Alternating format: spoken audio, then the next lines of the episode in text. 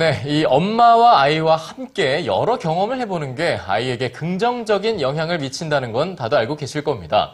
그런데요, 단순히 함께하는 시간을 늘리는 것보다는 뭔가 재밌고 창의력 넘치는 여러 놀이를 통해서 아이와 소통을 해보시는 건 어떠세요? 네, 엄마와 함께하는 놀이들이 우리 아이의 정서 발달에도 많은 도움이 된다고 하는데요. 엄마가 간다 해서 함께 만나보시죠.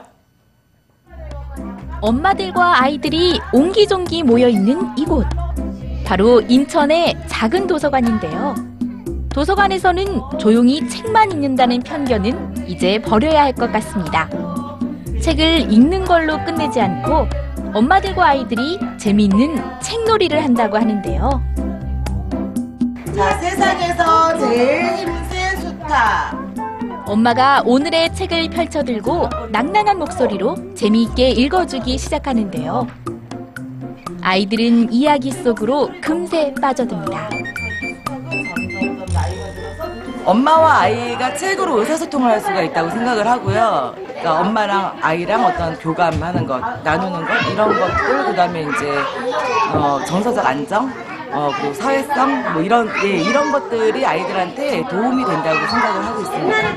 이야기가 끝나고 드디어 기다리던 놀이 시간. 오늘 읽은 동화책에 맞춰 팔씨름 대회가 열린다고 하는데요. 누가 힘이 제일 센지 얼굴이 빨개질 정도로 용을 써봅니다. 치열했던 팔씨름 대회가 끝이 나고 이번에는 직접 동화에 등장했던 수탉을 만들어봅니다. 이렇게 힘센 수탉이 되는 거예요. 비닐장갑과 빨대로 쉽게 만들 수 있는데요. 이야기를 들으며 머릿속에 그렸던 수탉의 모습을 멋지게 완성시킵니다. 이렇게 엄마와 함께 놀면서 책을 접하게 되면 책을 싫어하려야 싫어할 수가 없을 것 같네요. 엄마는 책 읽기 좋아요. 엄마랑 같이 수탉 만들어서 너무 좋아요. 엄마들 역시 함께 책을 읽고 놀게 된 후 아이의 변화를 실감한다고 하는데요. 마음이 많이 밝아지고 또 자기 생각을 표현을 하면서 엄마랑 같이 소통을 할 수 있게 돼요. 저희는 이제 집에서 할 수 없는 책놀이를 이렇게 친구들 또래들과 함께 하니까 정말 재밌고 아이도 좋아하는 것 같아요. 안녕하세요. 이번에는 엄마가 직접 미술 선생님이 돼 아이와 놀아볼까요? 아이의 풍부한 상상력으로 예쁜 그림책을 만들어보는 건 어떠세요? 이렇게 알록달록한 색지들을 각각 다른 크기로 잘라 스테이플러로 찍어주기만 하면 책의 모양이 잡히는데요.